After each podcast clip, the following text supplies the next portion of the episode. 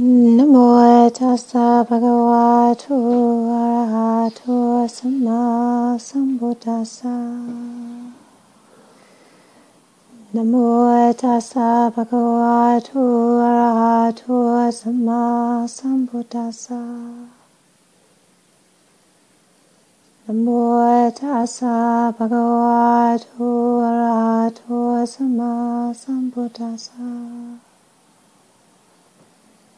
Buddhang Dhammang Sanghang Namasami.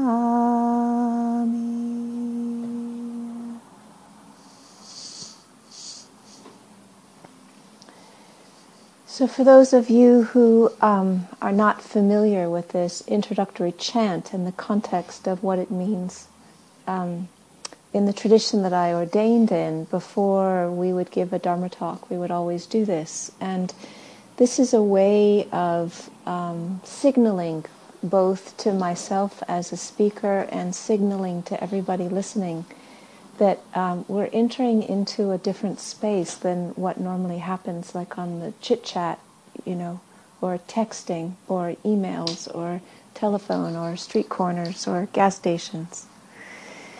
And so the idea here is to um, bring forward uh, mindfulness and attention and to have the body suffused with mindfulness, attention, and to listen with 90% of the attention on your own internal responses.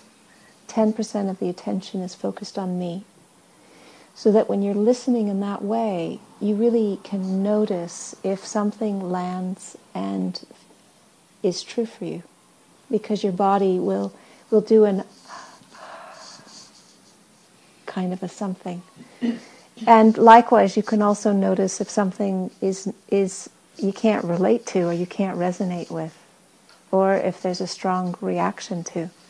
And sometimes, if there's a strong reaction, it can be not always the case. It can be that something is just a little bit too close to the bone and that reaction is is I don't want to know about it. It's just a little bit too raw. And so it takes some discernment when the body reacts like that to be able to figure out if this is actually an incredibly important thing that needs to be investigated or whether the reaction is because it's cutting across something that actually needs to be protected and shouldn't be uh, cut across like that. So that takes discernment. When our attention is suffused in our body, then we have the basis for um, knowing what our reaction is, and also the strongest capacity to have a, a, a connection with things when they are resonating, because they're resonating with truths that are inside. So I'm not going to tell you anything that you don't know.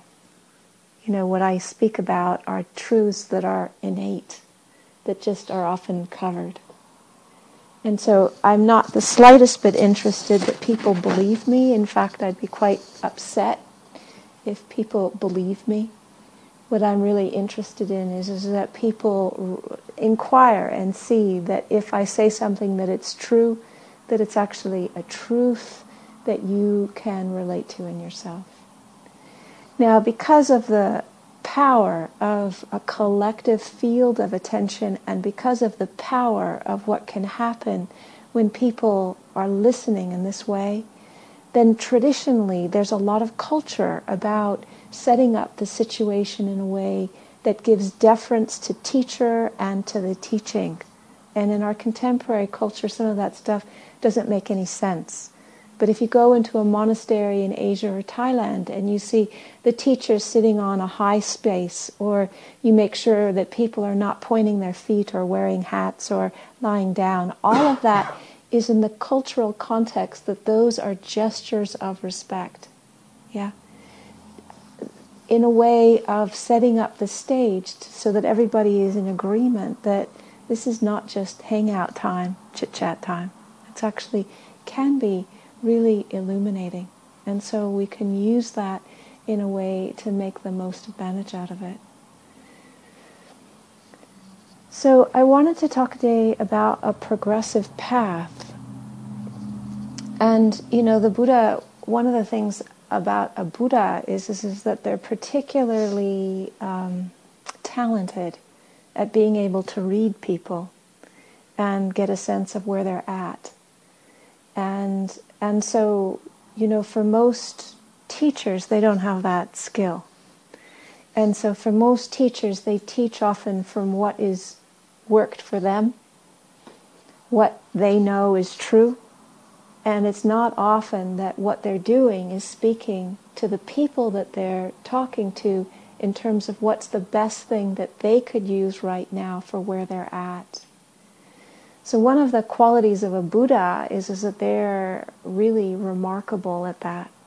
And so they could be in a space or in a group or with new people that they have no um, historical context with and just read them as to know where they're at. And oftentimes in a situation, um, you know, the Buddha did not dive into um, topics on meditation. He would start with uh, the topic of generosity and describing how the cultivating generosity is a really important foundation that we need to develop in our lives. It's important because it cuts across grasping, the instinct to give, the gesture to give, the effort to give is a completely opposite gesture than the gesture to take, to hold, to keep, to possess. Yeah. And for many of us in our modern world, we have this incessant nag, this critical judging monster that sits on our shoulder and thrashes and bashes and hashes us to pieces because we exist, you know, because we breathe, because we walk, because we eat. You know, just for being human, there's in, in, in an an incessant level of judgment and criticism and fault finding and um, a, a critical mind. And generosity is something that cuts across that. It's an antidote for that. And so in our in our modern world and in a world that is completely obsessed with the idea that the way to happiness and fulfillment is by getting what you want then generosity is a really important practice to develop and uh, polish and make much out of. And certainly, generosity can be the generosity of giving financial resource. It can be the generosity of giving time. It can be the generosity of listening, of, you know, just making the space available to listen to somebody and be fully present Generosity can be the ability to engage with activities or community. There's many different expressions of it. It's not just any one particular manifestation.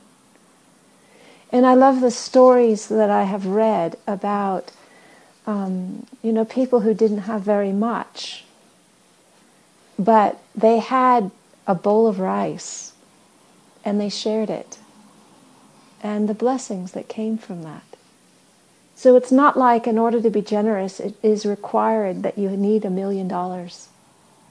What's required is the, is the willingness to share what you have. And maybe what you've got is just an extra pair of socks, you know? It's not really fancy. But that gesture of just sharing it, of, of, of, of giving it to somebody else, done with the intention to let go, the intention to give, the intention to share, is something you can notice after you do that for a while, the impact. It's actually quite beautiful and lets us connect with our own goodness. Now, one of the things that was interesting for me, you know, there have been various different times when I've gone through rough periods, and one of those times when I was living in in Canada in Toronto, it was it was it was pretty edgy stuff, both internally what I was navigating and externally the support that I had. And I made a commitment every week to go on alms round to the farmers market because there was something about my own willingness to be available for other people's generosity that created the support that I needed to do the work that I was needing to do at that time. And so, it, I mean, being on alms round is a vulnerable experience, and being a solitary monastic on alms round is incredibly vulnerable. But there's something that can happen when one is willing to, to just be available to receive offerings that's just extraordinarily touching, you know. Because, you know, when I come to groups, people get the gig. The nun is coming. They have a sense of, you know, how to behave and what to look at. And, you know, last time I came and somebody brought me a box of food, which was like fabulous, you know. But in this farmer's market, people don't have a clue, you know. They don't know the gig. They don't know the nun. They don't know the way I live, the rules. They don't know the precepts that I keep. They don't have a clue. And yet, there can be a kind of tenderness and reciprocity that is um, mutually beneficial.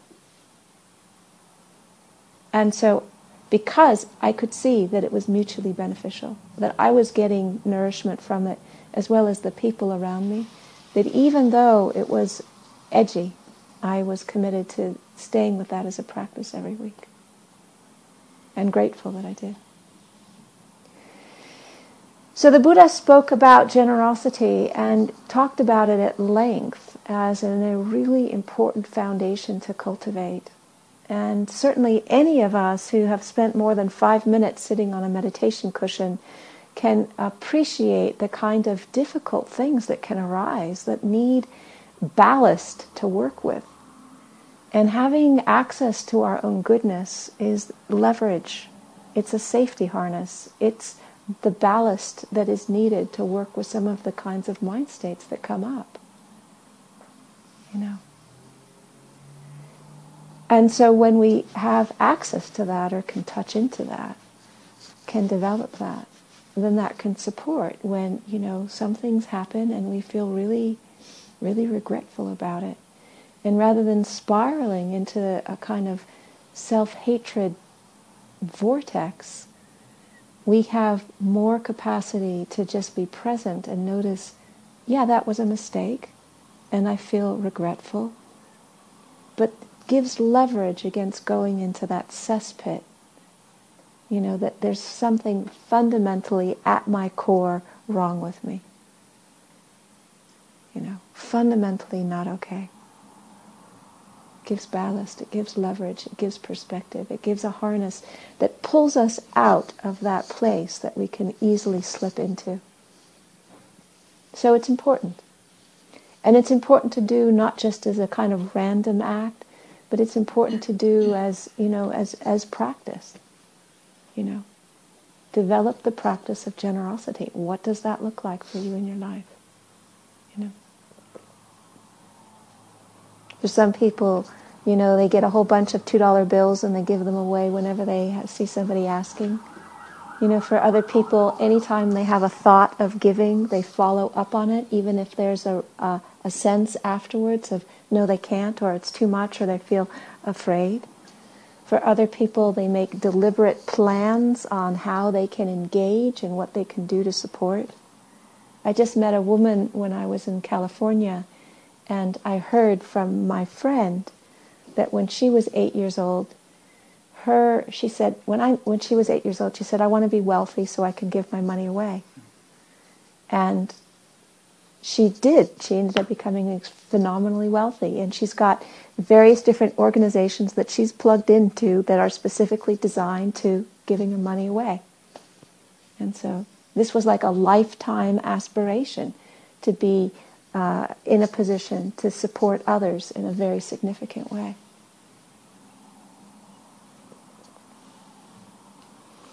So, generosity is an incredibly important uh, path, pa- part of the path to develop, you know, and really look at what that looks like. And certainly, people who meet in a group, the effort to open the door, the effort to coordinate, the effort to schedule, the effort to get the teachers, the effort to facilitate, these are extraordinary acts of generosity. Because anytime a group is coalescing together to support the Dhamma, then it's not only the individual effort that you're making, but you're creating a context where everybody can come together and benefit from fellowship, from shared inquiry, and from exploration of something which, in its essence, is liberating. Important. So it's important to understand the value of that, and it's important to make the effort to do whatever is needed to sustain a group coming together in terms of offering money for rent, in terms of coordinating facilitators, in terms of getting the support that you need so that the Dhamma is strong. These are all components of generosity. Supporting Sangha is an important part of generosity. So then the Buddha then would go on from speaking about generosity and then talk about integrity. And one of the things that I was really delighted by, somebody sent me a request of wanting to um, take the refuges and precepts. And so I thought, well, you know, I'll just put on Facebook that I'm available. And to my absolute delight, some people showed up.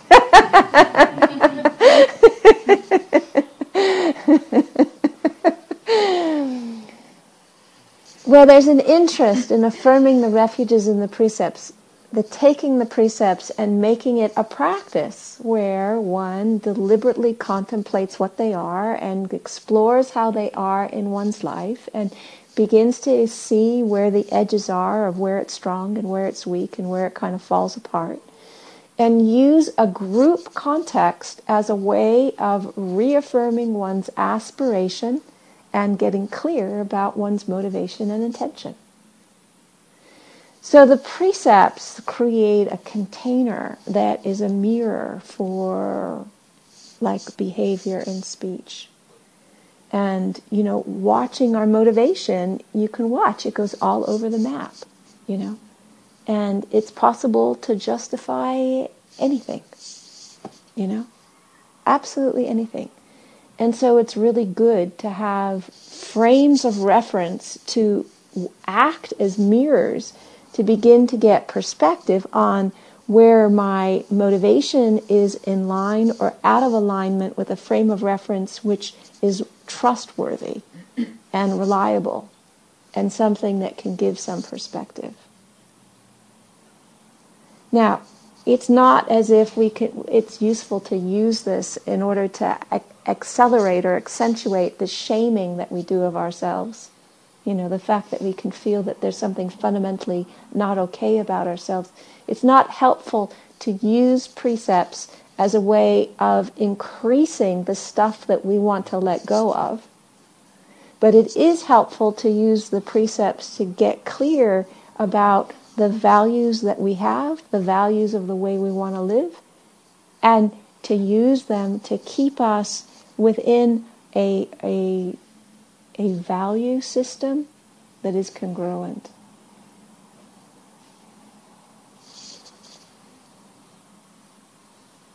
So there's the external precepts of what has been stated, and then there's the internal precepts of the refinement of what these things relate to. And both of these are actually incredibly powerful reflections in practice. You know, so you take the first precept to refrain from killing well, I don't know all of you well enough, but I'm guessing that for most people on, the, on good days, we're not actually going to have to worry about killing another person. We might think about it or want to, but that's actually a different situation, yeah? But when we dial that in to the kinds of harm that we do all of the time, in terms of the way that we hurt ourselves or harm ourselves or distrust ourselves or abandon ourselves or walk out on ourselves or slam ourselves or trash ourselves and use that precept as a way of calling time out and saying that kind of stuff is not okay. I don't need to be in war with it, but it is not okay to believe it or to follow it or to see that that is who I am. That is not okay. So when you take the precepts and use it as a way of giving some leverage on this stuff that's going on all of the time, to give a little bit more uh, fortitude for not believing or following or identifying with those thoughts, it's an incredibly powerful practice.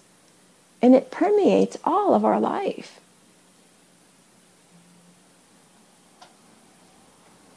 You know, the same is true with not stealing. You know, again, I, I, I can't quite see this group, you know, robbing a bank. You know, I, I, I might have my doubts or my not seeing clearly, but I don't quite see it, you know?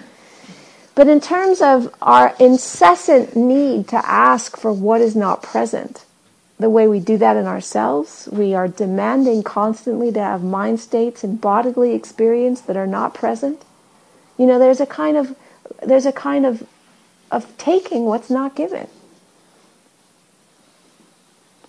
you know, the whole relationship with sexuality is so incredibly important that we, we have a way of learning how to be with our bodies that is peaceful and relaxed and at ease. And that's a whole big, huge topic and worthy of time and energy. Because if we don't get that right, it's like, what do we have that's right? But when we dial that down, it's not only about the way we're relating sexually, but it's the way that we're relating to the world of senses and how we are looking for pleasure in contact with the world.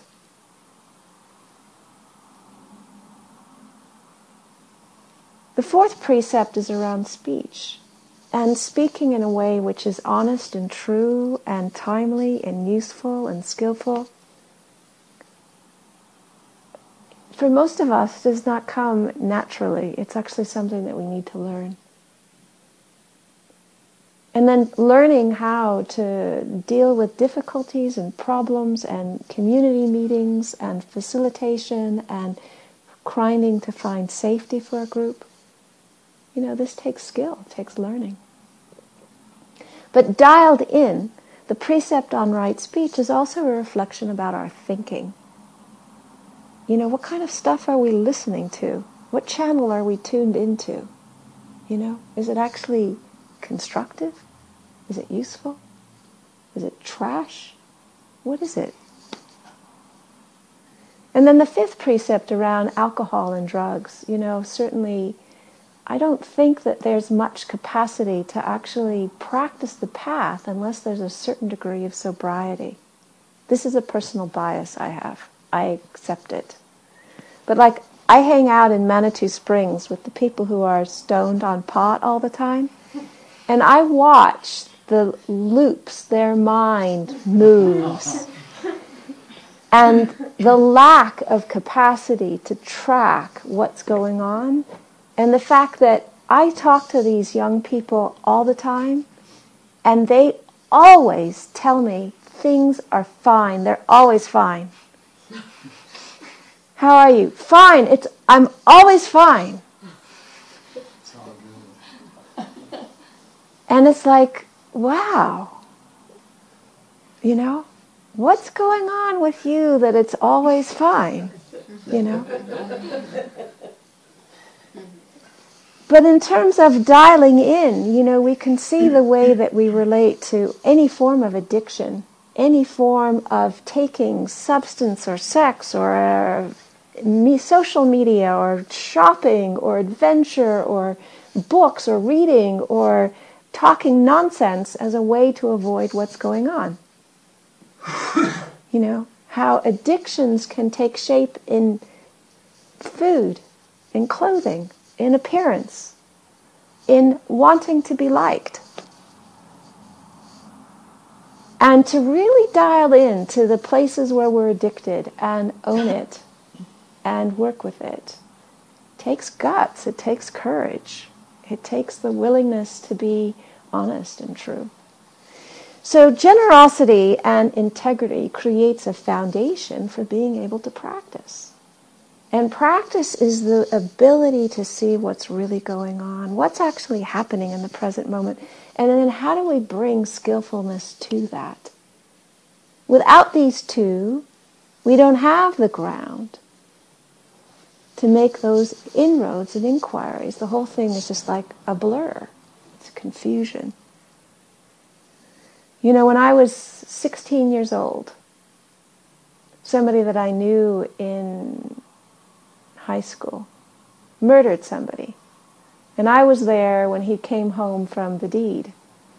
And because of the nature of our friendship, I sat by his side that night and just watched what was happening to him. It was not a pretty picture. You know. To see what happens when a person has really transgressed the precepts, it's a nightmare to watch their mind states and the kind of until they land what actually happened. You know? so we need to have this as kind of basic foundation to be able to sit down and work with what's arising and then bring skillfulness to that. Until we have this, it's really hard to get a handle on it. The practice is twofold. The practice is about developing balance with the conditions that we're experiencing. That means our minds and our bodies and the things that we think and the things that we feel and the things that we want and the things that we don't want. Understanding how to work with all of that in a way where there's more balance. It's also about a fundamental change of relationship with things as they are. Rather than having to control or interact or engage or shift.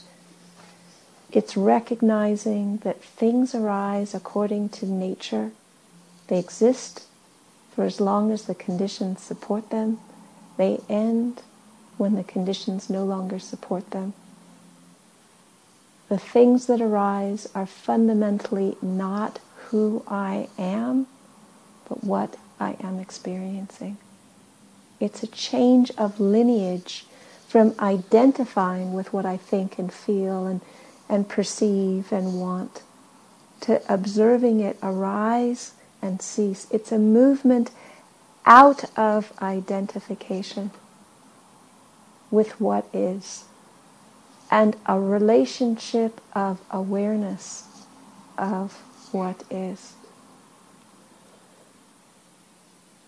Now, this relationship has two components. It's got a transcendent component where we move out of identification, and it's got an embodiment where the wisdom and the insight and the love that we understand to be true comes into our body, hearts, and minds, comes into our relationships, comes into our way of relating with the world the structures we find, the structures we develop, the relationships we have, the power we hold, and suffuses it.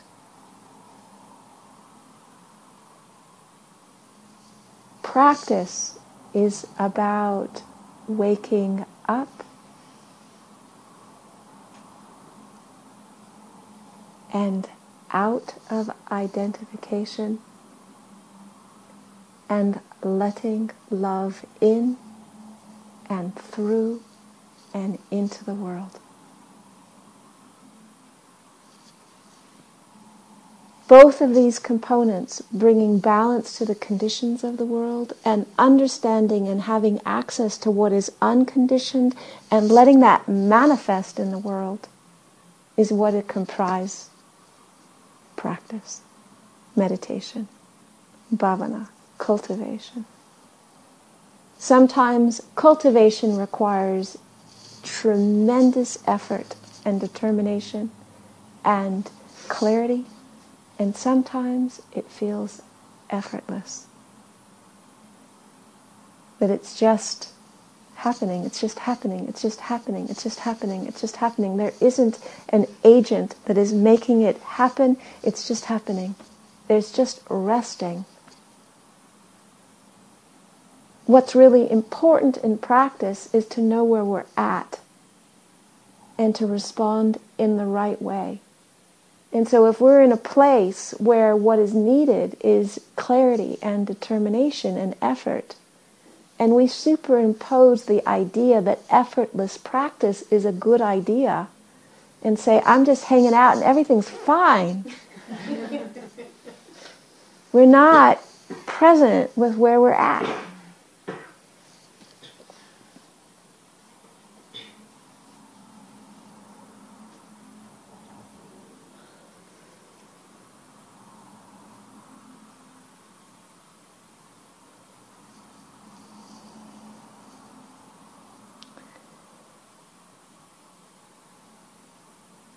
One of the most important things that a group can do together is to support the path of awakening. As human beings, in terms of where we're actually at and what we need. And find ways of bringing that wisdom and joy and clarity into our own lives and into the world around us. What does that look like? For each person, for each group, it's going to look different. There's no set formula of how it's supposed to be. But the effort to know each other, the effort to support each other, the effort to talk about what is true,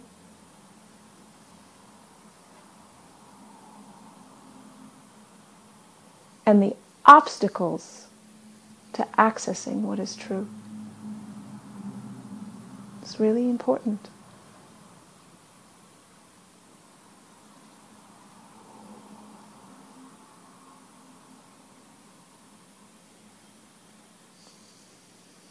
So I want to pause here. Let's take a few minutes break, come back, introduce each other, and then we can have the rest of the evening be discussion, conversation, comments, feedback, whatever.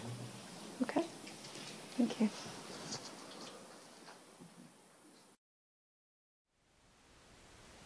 Thank you for listening. To learn how you can support the teachers and Dharma Seed, please visit dharmaseed.org slash donate.